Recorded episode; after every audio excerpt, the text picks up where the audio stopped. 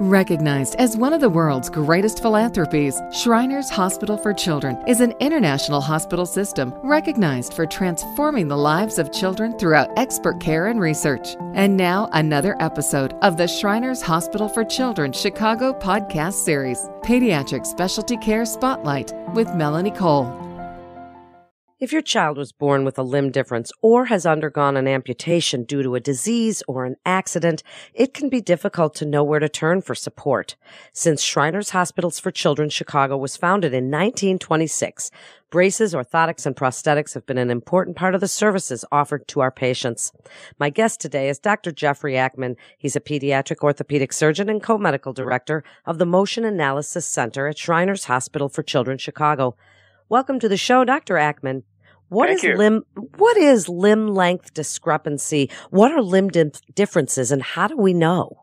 Um, leg length discrepancy actually occurs in a, f- a fair number of individuals. Some people estimate as many as uh, one in a thousand, or even more frequently.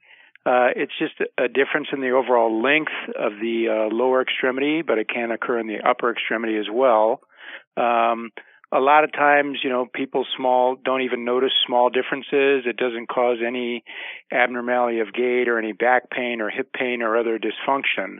Um, but for you know for bigger discrepancies, it takes a, a professional to evaluate it and to formulate a treatment plan. Do we know what causes it? Is it something that you might be able to see in vitro if if they're looking at an ultrasound? Can you see if the bones are growing at an uneven rate? Um, for certain conditions um, where there's a congenital abnormality of the bones, it can be seen on a prenatal ultrasound if you get a good view of the skeleton, uh, such as if you know if they're missing an entire bone like a femur or a tibia. Or uh, one is markedly shortened compared to the other, but I would think for the majority of discrepancies, you know, you're probably not going to notice much because they're relatively small. You're not going to see much on a, a prenatal ultrasound. The discrepancies can be either congenital, which means they're born with them, which means that something happened during the development of that limb, you know, in utero, or it can be due to trauma or infection or, you know, other causes as well. Are there some signs or symptoms if if a child is growing at a normal rate? Would a parent notice um, if they're starting to learn to crawl or to walk? Would they notice if one side was a little more uneven? Uh, usually it's kind of best picked up when the child's walking and you can notice that, you know, they'll walk with a limp or they seem to be favoring one leg or the other or perhaps, you know, for the upper extremities, one arm appears to be shorter than the other. Uh, and that's kind of the best way to, to pick up on it. What what happens if it's left untreated? Because we know, we all know some adults who have hip pain or back pain, and then they're told by an orthopod at some point later in life, well, your right leg is shorter than your left, or, you know, you've got an imbalance here. Is it is it important for those reasons that these things be caught early? Yeah, yes, especially you know for those that can can be treated. I mean, slight differences often will not change over the course of time, but it's ascertaining or determining, you know, what what difference is going to get worse and what difference is going to remain the same.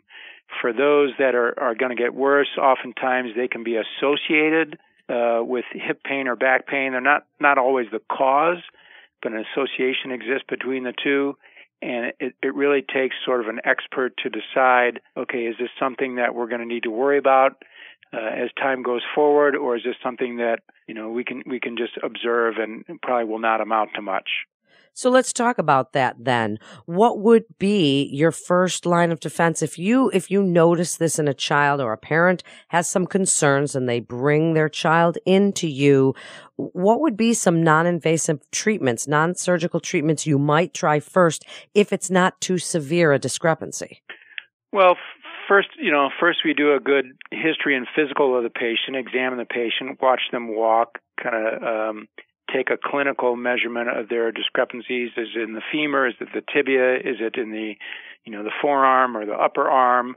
Um, and what what we think the discrepancy is at present. Uh, oftentimes, for you know, if it's a, a, mild discrepancy, simple things like a shoe lift could be prescribed. Uh, and then uh, again, it's sort of determining if this is something that's going to be progressive or not. And if it is, then that patient needs follow up uh, with plotting out what the difference is over time so we can formulate some kind of treatment plan. So you mentioned an orthotic or a heel lift or something along those na- that nature. You have a, a clinic there. You have an on-site laboratory at Shriners that can provide orthotics for parents that need them for their children. Yes, that's correct. And how does uh, that work? Would, well, what they would do, is the patient would be seen here, um, you know, by the orthopedic surgeon. Uh, the um, you know, child would be examined, evaluated, and if they needed an orthotic or and or a shoe lift, uh, we have an on-site laboratory that can come in and measure the patient. And in the case of a shoe lift, usually it can be delivered that day. If they need something like a, a ankle foot orthosis brace or some other more sophisticated thing, they would be measured and then have to come back to pick it up. So if it's really severe, Dr. Ackman, and it's something that maybe was congenital or from an infection, something pretty severe. What what kinds of surgical treatments are available to children for this? Well, um, there's you know some general rules of thumb. If if it's uh, if it looks like the predicted discrepancy at maturity, and that's the key sort of term or concept here, what we make an evaluation of what the difference is at the present, but what's it going to be when the child is fully grown? and that discrepancy will sort of predicate which treatment method is preferred. If it's going to be just a small discrepancy, usually under an inch or so, either nothing or a simple shoe lift will probably be adequate, and that's all the child would need, you know, throughout their life. If it's going to be about maybe an inch to up to two and a half to three inches, we talk about doing what's called an epiphysiodesis, which is uh, slowing down the growth of the longer leg at the appropriate time so that when the child reaches maturity and is fully grown, sort of the shorter leg catches up to the longer one and they'll be uh, near even in length. Um, other options are lengthening bones, which is the more complicated of the two, and that's cutting the bone and either putting an internal rod or an external frame attached to the bone and you cut the bone with a surgery, apply the device, and then uh, about a week or so later, you start lengthening. And you lengthen about a millimeter a day uh, for the length that you want. With again, there's sort of a upper limit of lengthening of about 20% of the bone. And so you stretch the bone out gradually, and then you wait for it to heal. And then the last option is to actually, if they're done growing, to take out a piece of bone, and that's a, a, shortening. But again, there's limits to how much you can shorten it to make up the, the difference in discrepancy. So for something like a bone resection, uh, the teen must be done growing. So they're going through life with this discrepancy until they can have that type of surgical intervention. What do you say to the parents, Dr. Ackman, about the emotional and psychosocial effects that this could have if it's a very noticeable situation? Well, um, yeah, we that's that's why we kind of uh, have a team approach. You know, you see the physician, but you'll also see the nurse. You will see, um, if necessary, a psychologist to help them you know, deal with uh, peer relationships, activities at school, activities within the family, um, et cetera, and sort of, uh, you know, adjusting to their situation.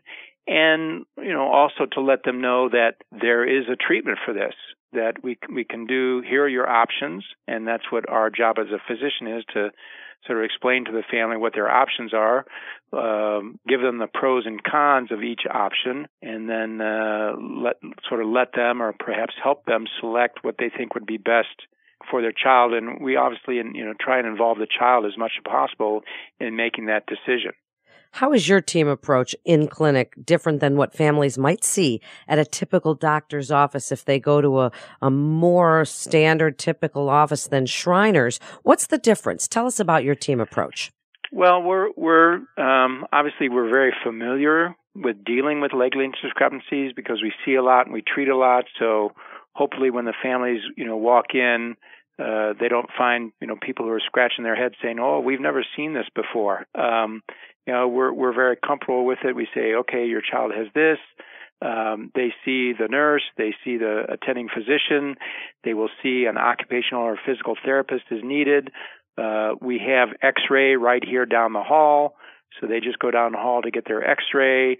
We have the uh, prosthetic and orthotic laboratory present here, so it's like one-stop shopping, you know, and and you'll leave here with a, a, a hopefully a complete and thorough evaluation and sort of a plan formulated. Uh, and I hope the families have a comfort level that okay, these people sort of know what they're doing and know what they're talking about. They answered all my questions they sort of laid out what to expect, and um, you know, here's the here's the plan that we're going to choose. And wrap it up for us with your best advice about people who are seeking care for a limb length discrepancy and what you want them to know. Um, that you know, Shriners uh, as a system is very familiar with this condition.